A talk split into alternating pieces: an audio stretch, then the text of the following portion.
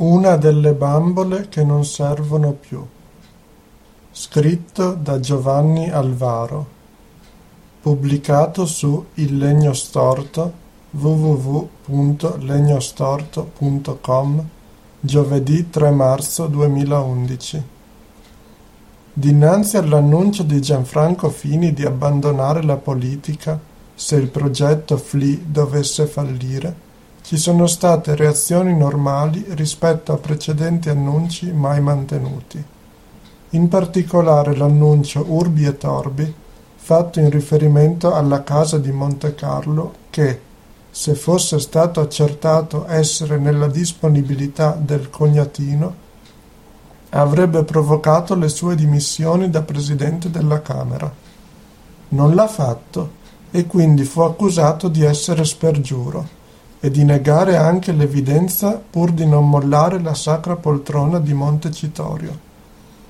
Se l'essere spergiuro e campione olimpionico di giravolte è ormai un dato certo ed acclarato che bolle il signor Fini come personaggio inaffidabile, non altrettanto certo è cosa il nostro eroe intenda per fallimento del progetto Flea e per definirlo emergono diverse risposte che vanno dalla costruzione di una destra moderna ed europea, intesa come destra ad personam, cioè sotto la guida di Fini, alla distruzione dell'attuale fronte moderato che aveva messo all'angolo l'inconcludente sinistra italiana. Dall'obiettivo di liquidare il Premier con ogni mezzo, anche quello di allearsi con la sinistra, all'affermazione del Presidente della Camera come novello de Gaulle. A partire dal 14 dicembre, che segna il momento storico dell'evaporazione dei sogni finiani, parecchi degli obiettivi si sono rivelati impossibili da realizzare ed ormai sono stati definitivamente accantonati.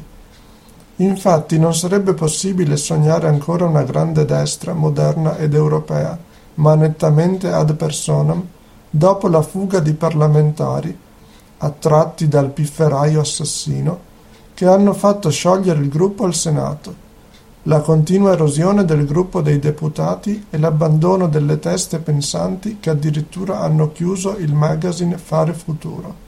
Col fallimento del progetto abbastanza vacuo e vuoto di destra moderna, è svanito anche l'obiettivo di distruzione della maggioranza che aveva ed ha dentro la vecchia destra.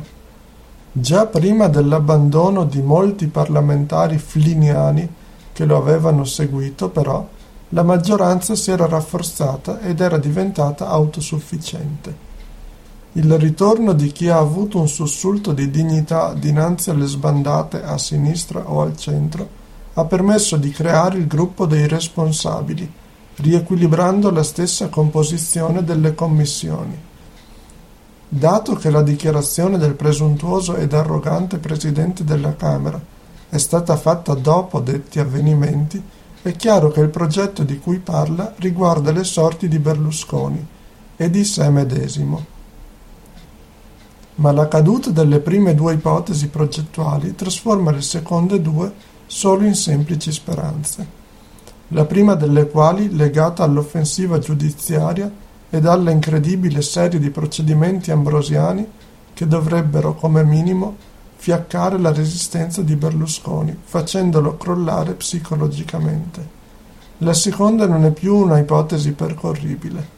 Non solo non esiste più, infatti, neanche l'immagine di un De Gaulle italiano, ma la stessa sopravvivenza parlamentare del Fini è legata alla benevolenza di forze ospitanti nelle quali era destinato comunque a stare in seconda o terza fila. I sondaggi sono crudi e dando il FLI a meno dell'1,5% decretano la sua fine. Egli non è più appetitoso come poteva essere con l'8, il 7 o il 6%. Falliti gli obiettivi veri della sua iniziativa, comincia a scemare lo stesso coccolamento riservatogli dalla sinistra e dalle corazzate giornalistiche. Egli ormai è solo utile per qualche sgambetto che potrà ancora operare con la carica che ricopre.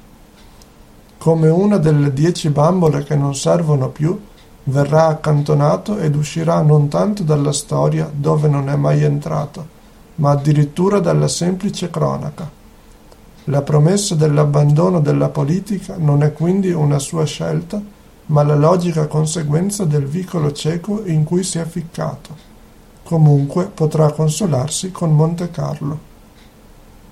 Questo articolo è tratto dal sito internet del quotidiano online Il Legno Storto.